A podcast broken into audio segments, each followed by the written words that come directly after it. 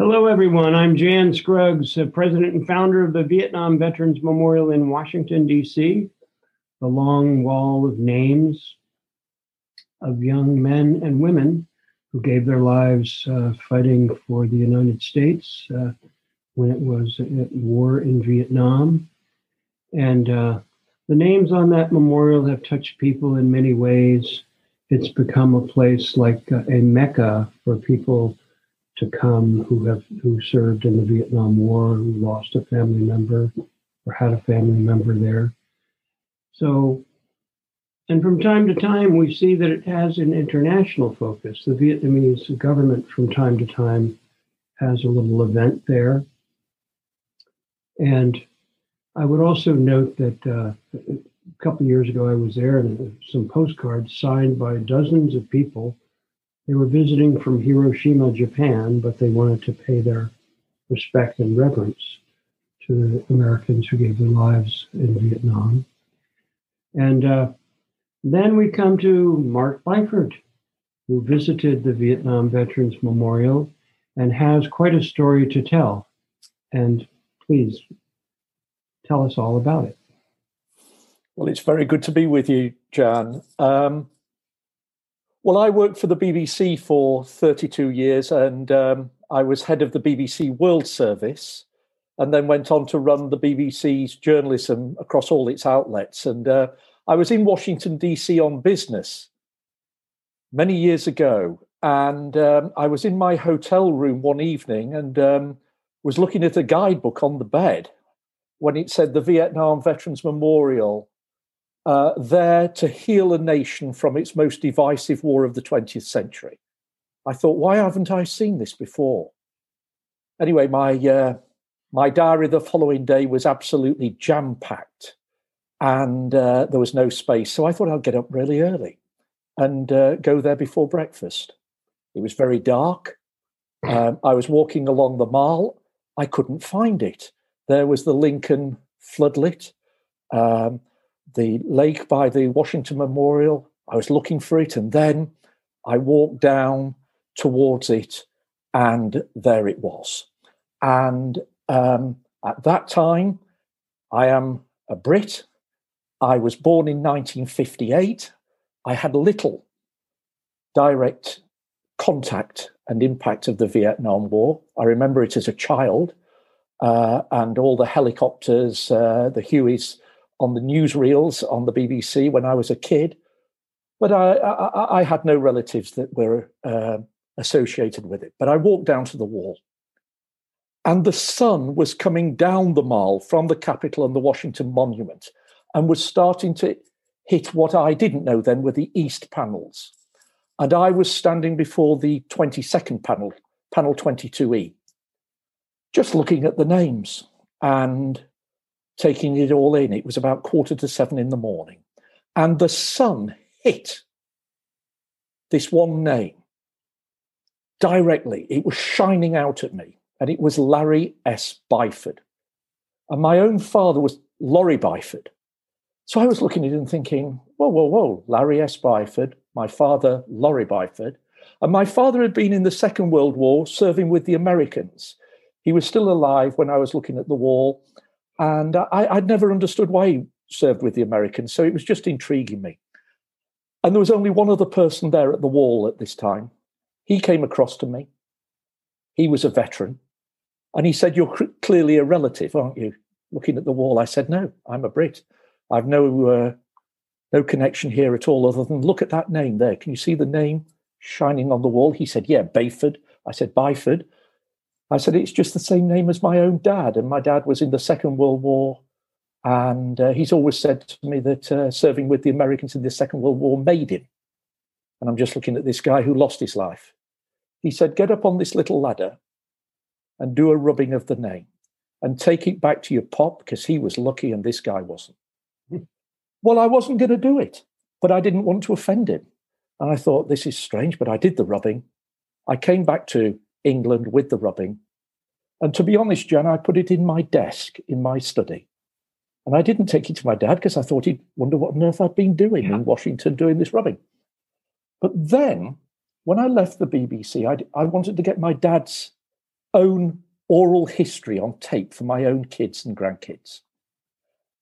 And I went up to see him in the north of England, just north of Leeds in Yorkshire. He was a very proud Yorkshireman. And just before we started recording about his own childhood, I showed him this rubbing and said, Oh, I did this rubbing in uh, Washington, D.C., Dad, in front of the um, Vietnam Veterans Memorial. I saw this name, same name as you. And uh, I did this rubbing, and the vet said, Bring it back to you. He was lucky. You were lucky. He was not.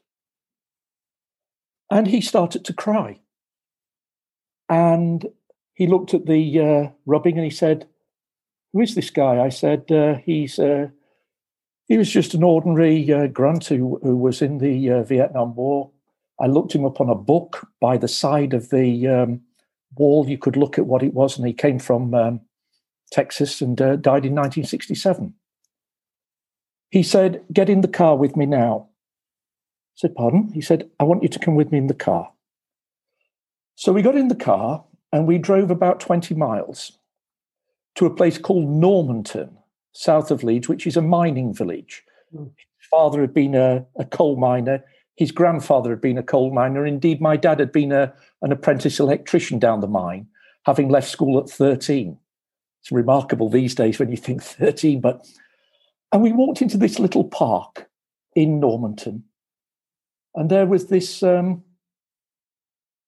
war memorial, and next to it, a little plaque with the, the names of those who died in the Second World War from his own little pit town. I think, if I remember rightly, there were 75 names on it. And he said, Just tell me again, Mark, how many names were on that wall? I said, 58,000 plus, Dad, more than 58,000. He said, Well, there's 75 on here. And I knew everyone bar that guy there. Oh. I can look down this wall now. I often come here and I can remember every one of those people. They were dads, brothers, friends. So just remember behind every name, there's always a story. And I said, I'm going to find the story of that guy on the Washington Memorial, Dad.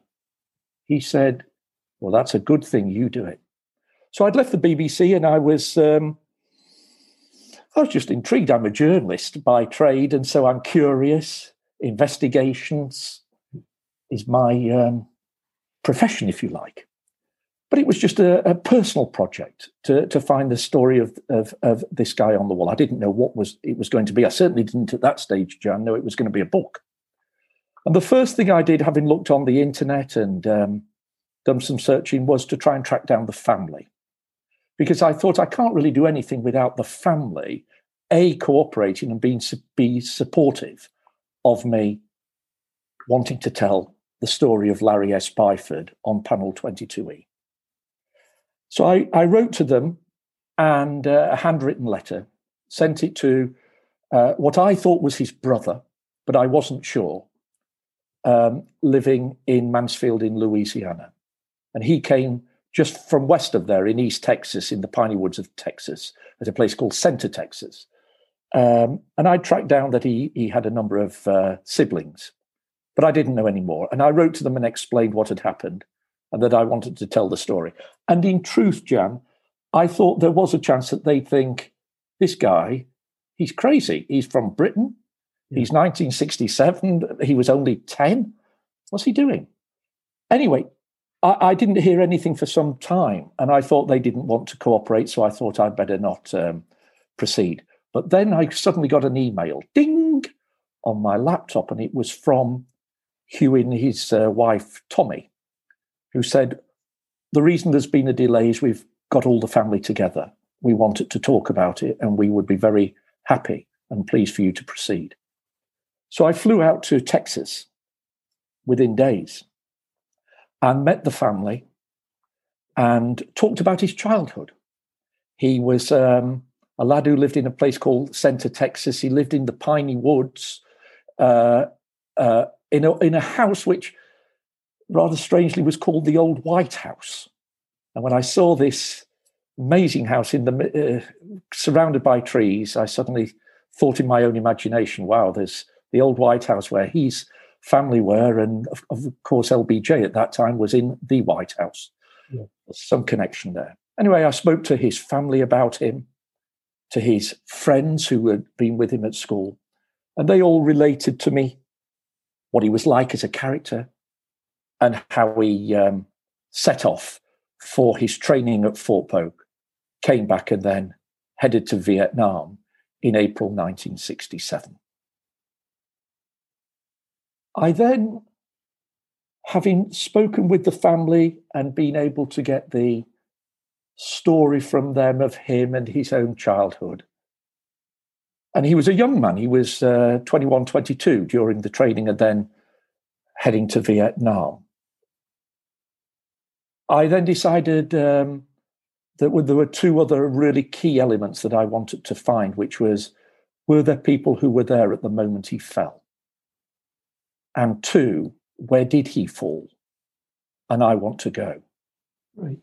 So I tracked down 11 people in the end who had been there at the moment he fell. He was with Company C in the 2nd of the 5th, 1st Cavalry Division. And the internet, as you know only too well, is an extraordinarily positive tool sometimes, and sometimes it's not. But in this case, it was an extraordinary positive tool because I was able over a long time to be able to track down people who were there at the time that he um, lost his life and to hear from them about what exactly happened.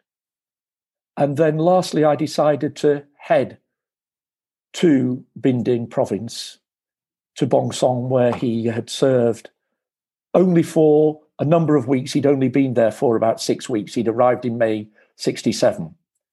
And um, he lost his life uh, in June 1967 at a place called the Rock Pile.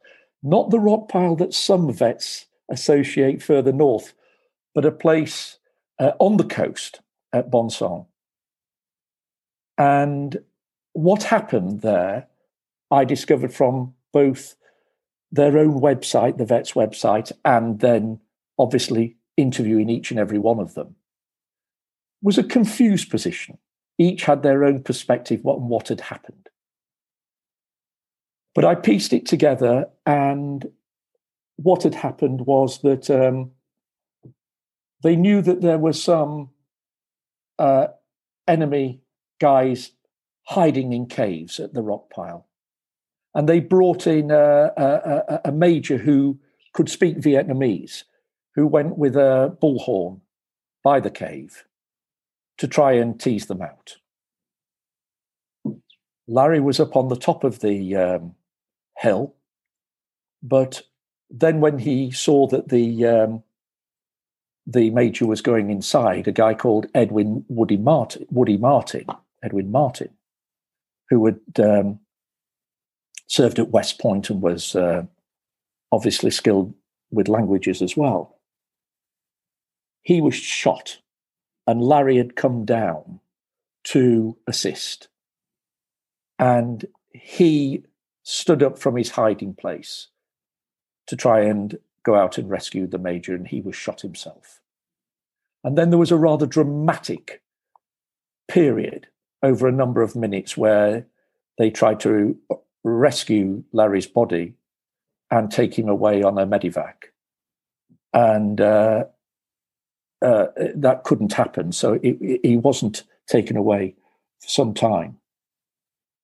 And uh, I then went to a reunion of the Company C in Georgia, where I met the people in person. And what was quite remarkable there, Jan, was that uh, one of his colleagues, Don Jensen, had photographs of the medivac taking away the body. And all of them wanted to relate their own stories. And they gave me a Company C, 1st Cavalry Division flag with them all signing their names. And I took that to the wall on its 30th anniversary, where um, I met a guy called Jan Scruggs, who was you, the founder of the wall. I'd found it an unbelievably inspiring story. And if you remember, you meet so many people about the wall, but it really hit me. We stood by the wall, and you put your hand next to Larry Byford's name and next to Woody Martin's name and linked the two. and said to me that uh, people can be against the war, people can have very strong views against the war, but what this wall does is separate the warrior from the war and recognizes the duty, the courage of the warrior and the need to pay respect for that duty, whatever one thinks of the war, pro, anti, or neutral. I found that a very, very profound statement that has stayed with me, what, some nine years later. And so it was a remarkable uh, journey, 30,000 mile journey. And during it as well, I did a lot of work about what was happening that weekend of the 23rd to the 25th of June. By chance, LBJ was meeting Prime Minister Kosygin at Glassboro, at Hollybush House uh, in in, uh, in Glassboro, just between New York and um, Philly, well, just outside Philly. And um, it was a summit meeting that happened on a Friday and then went through to the Sunday, which was a kind of meeting that was searching for possible peace developments, but with very little hope either side. And at the end of the first day on the Friday, LBJ and his team thought it was still worth continuing the talks, even though they weren't going anywhere. So they agreed to meet again on the Sunday. And he flew out to Los Angeles to the Century Plaza Hotel for a um, presidential rally. And there was one of the major anti Vietnam demonstrations outside with uh, quite a lot of violence as well. And so I tied what happened during that weekend in Vietnam and Larry's death with what was happening with LBJ and what was happening with my own father at the same time, who by then was a uh, divisional commander in the police in the north of England. That's the story of the name on the wall. Well, it's an amazing story, and it really ties everything together very brilliantly.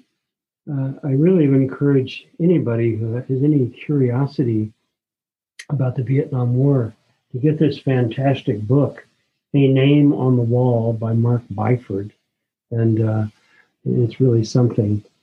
So, uh, the Vietnam War was uh, quite an event in the United States. People, many people were violently opposed to it, and it tore tore apart the the trust between the government and the people.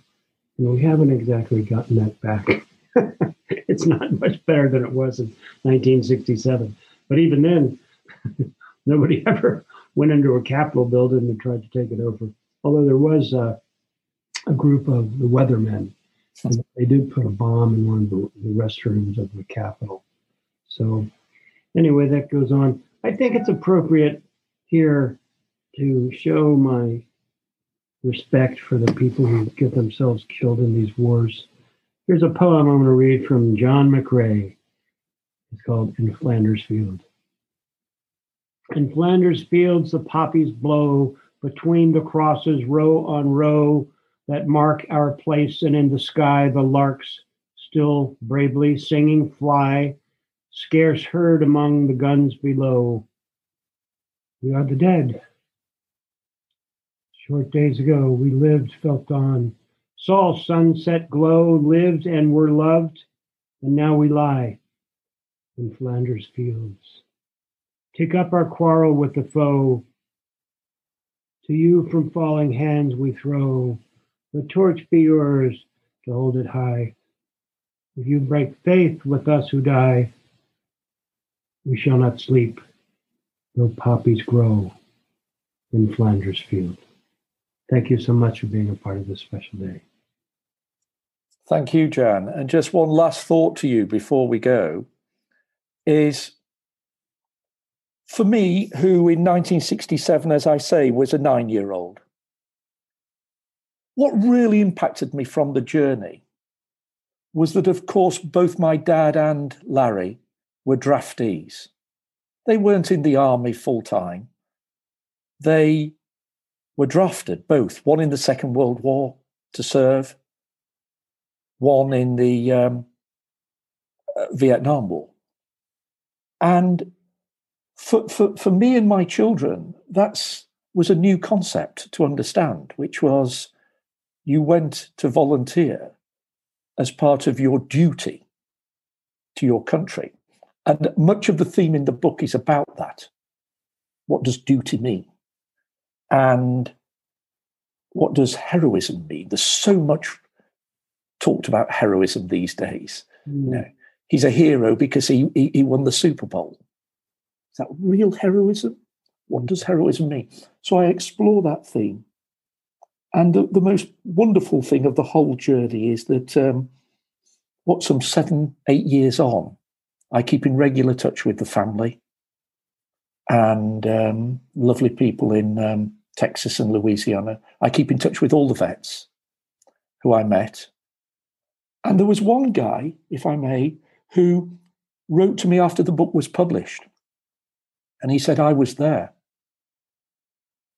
It was through you. You don't know this story. Is the website of the Vietnam Veterans Memorial. He had posted two tributes to Larry, who was known as Possum Trot, ah. in um, and he posted two, and the um, um, the, the organisers of the memorial fund uh, got in touch with me automatically and said someone's posted uh, about Larry Byford. So I got in touch with him, and he had been there right next to him at the moment that he had died. Uh-huh. And he had had 30 years of post traumatic stress disorder from what had happened that day. And we communicated. He didn't know about the book. I told him it and sent it to him. And then we met in New York about three years ago. And the guy that was uh, there at the moment that Larry died is now my friend. And I'm his friend. And we communicate regularly, Ron Jacob. So just as the wall itself can do positive and good things out of horror, divisiveness, and courage, so too in a very, very small way, nothing like you, Jan. That book has done good too. And God bless you. Thank you. Give, give our best to our dear friends in the uh, United Kingdom.